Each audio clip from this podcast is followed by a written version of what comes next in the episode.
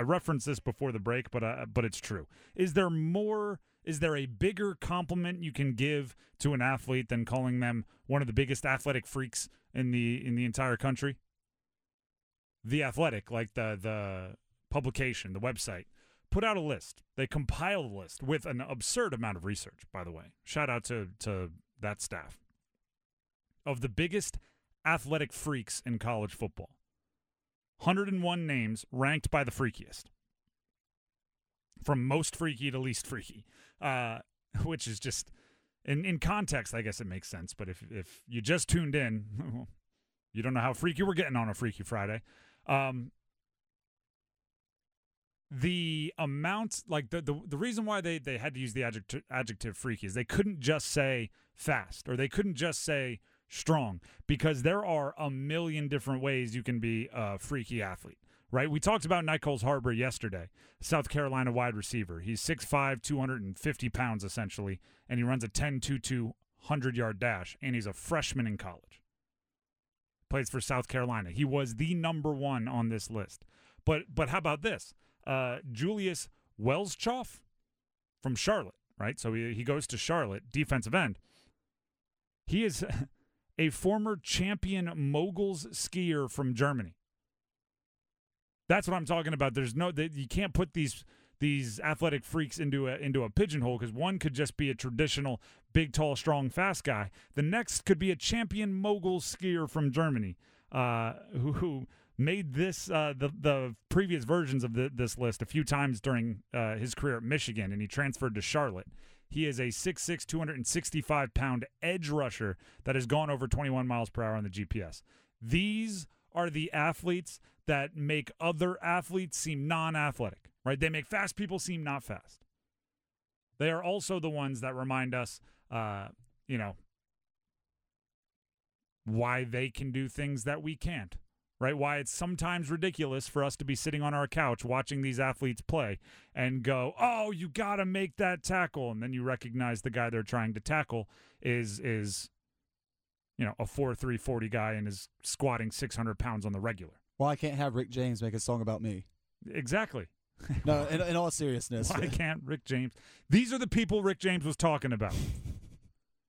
maybe. NC State, three of the top 100 freakiest athletes, actually, three of the top 54 freakiest athletes in the country are on NC State. Peyton Wilson, North Carolina State linebacker, uh, Davin Vann, North Carolina State defensive end, and Jordan Houston, North Carolina State running back, are three of the top 54 for very different reasons. Peyton Wilson, state champion wrestler, uh, standout lacrosse player, has led the ACC in tackles in the past. 44940, 420 pro agility shuttle this offseason. Bench press is almost 400 pounds. Vertical jump over 35 inches. Broad jumped almost 10 feet. That is a bananas athlete. And I'll add this. He's he's listed at 6'4, 235. He feels taller than that. We saw him at ACC kickoff, and he's one of those guys who, like, when he when when he walks by, you kind of, you know, I'm I am officially, and it's the very very frustrating for me. Six three and seven eighths. That is like my officially measured height from from my playing days, which is the worst because you can't just say six four, because then you feel like you're lying up, right? Lying up on your. Eh. So I have to say just under six four. Uh, but but being six three and seven eighths and having a guy who's listed at six four walk by you and he just feels bigger than like all of a sudden I'm standing up like my posture improved just by being next to Peyton Wilson.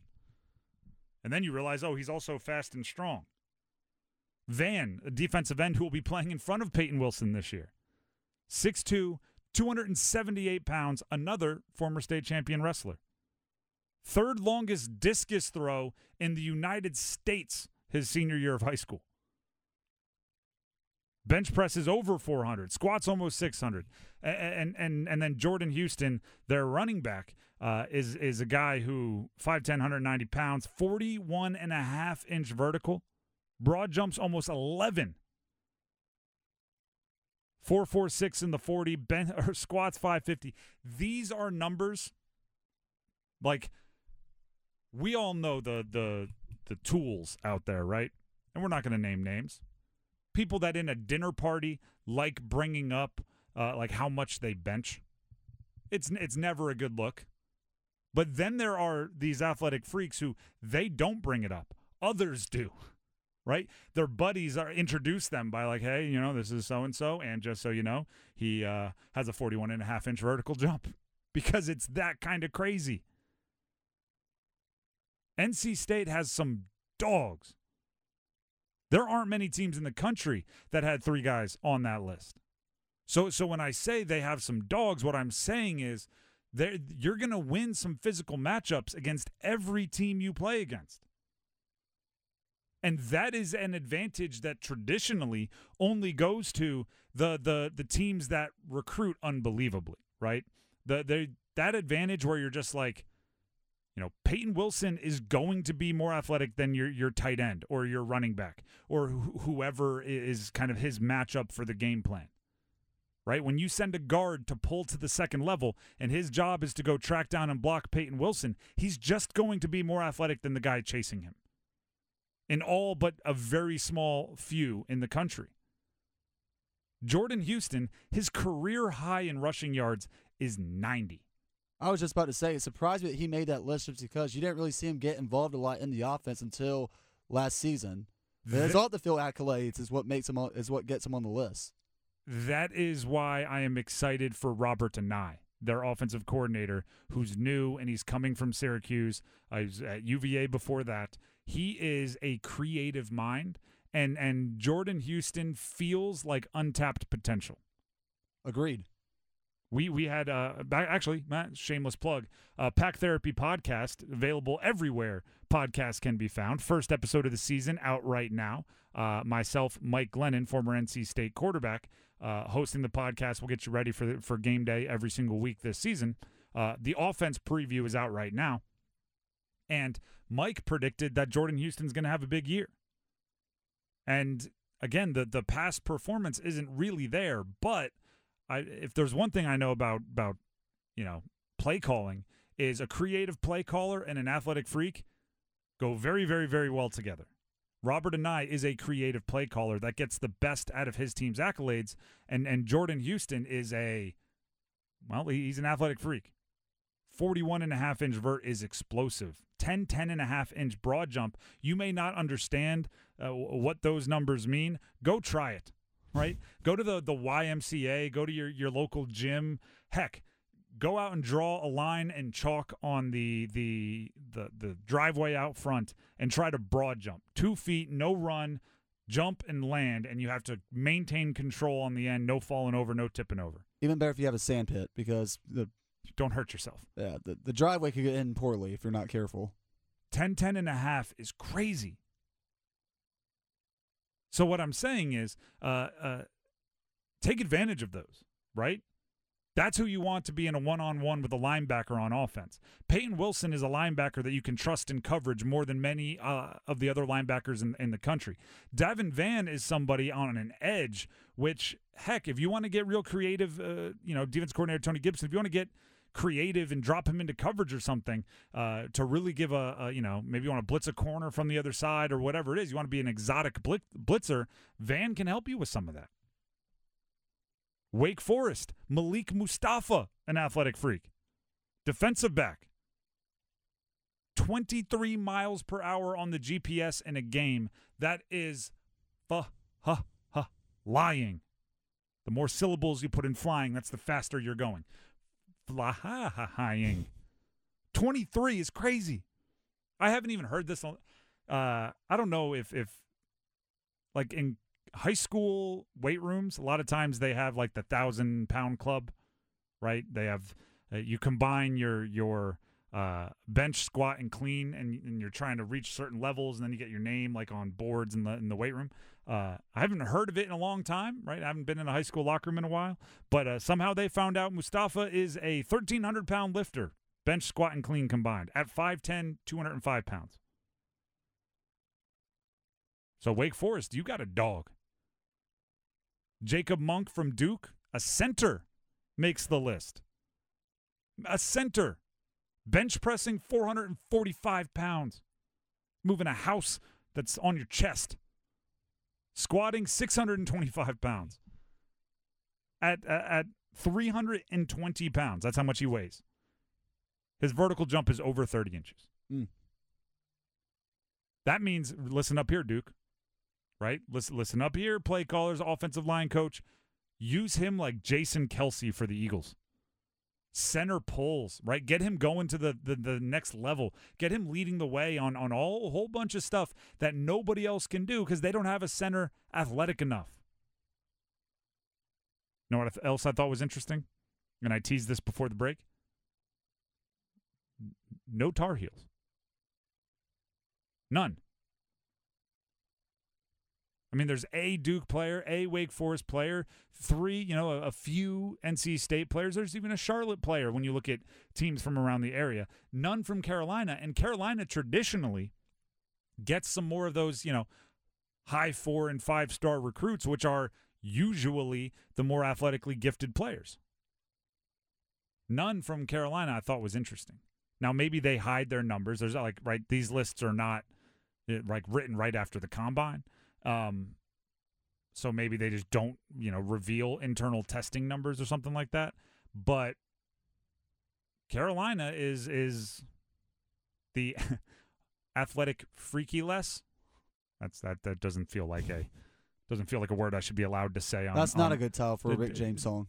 Does not doesn't or any I mean doesn't sound good for a James Taylor song either.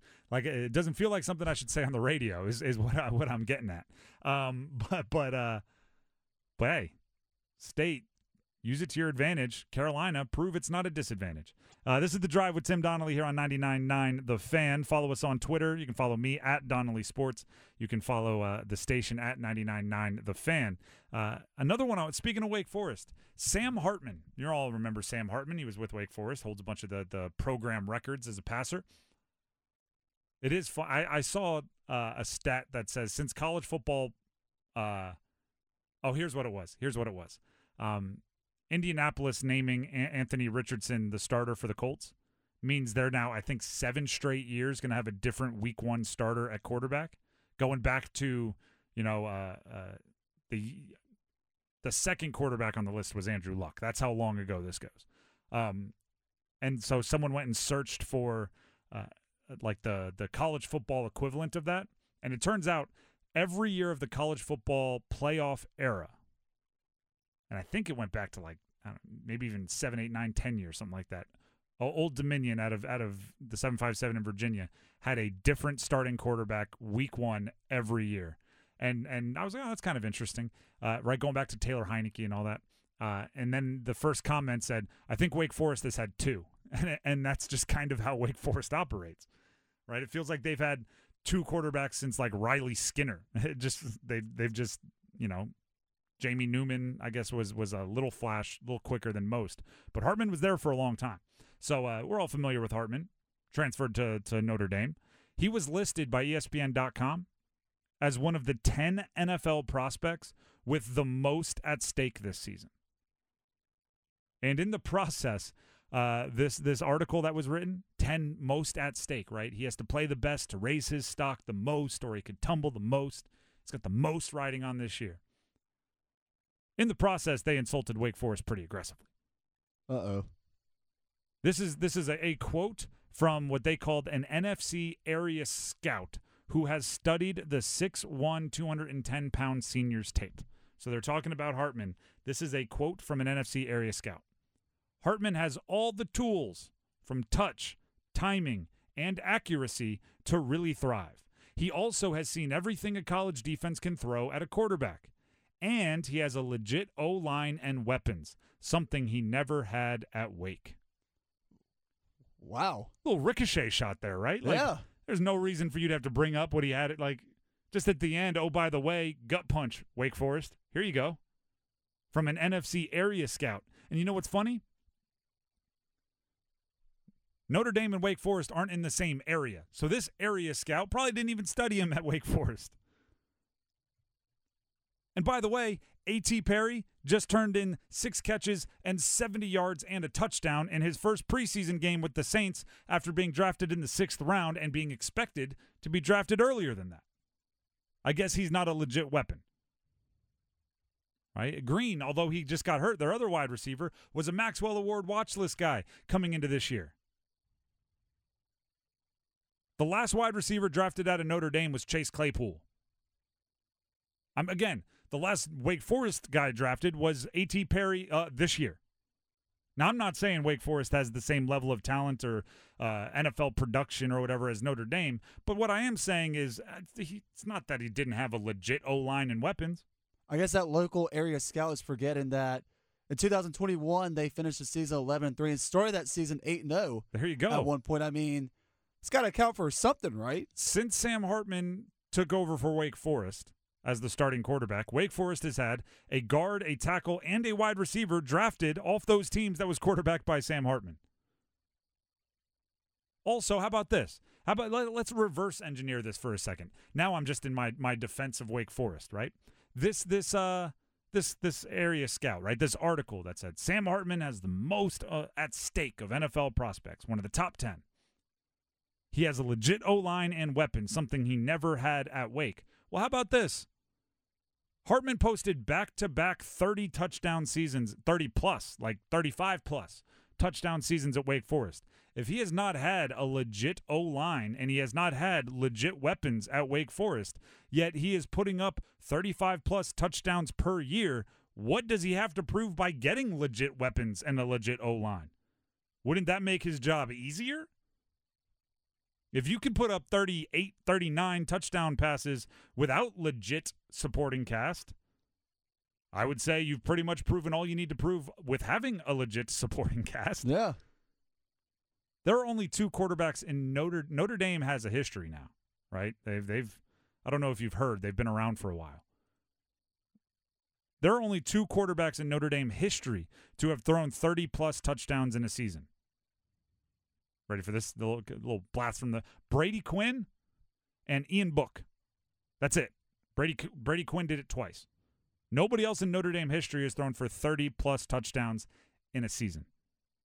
Brady Quinn holds the record with 37 touchdown passes in 2006. 37 is the Notre Dame single season touchdown pass record. Hartman has thrown for more than that in each of the last two seasons he was with Wake Forest without legit weapons or offensive line, according to this area scout.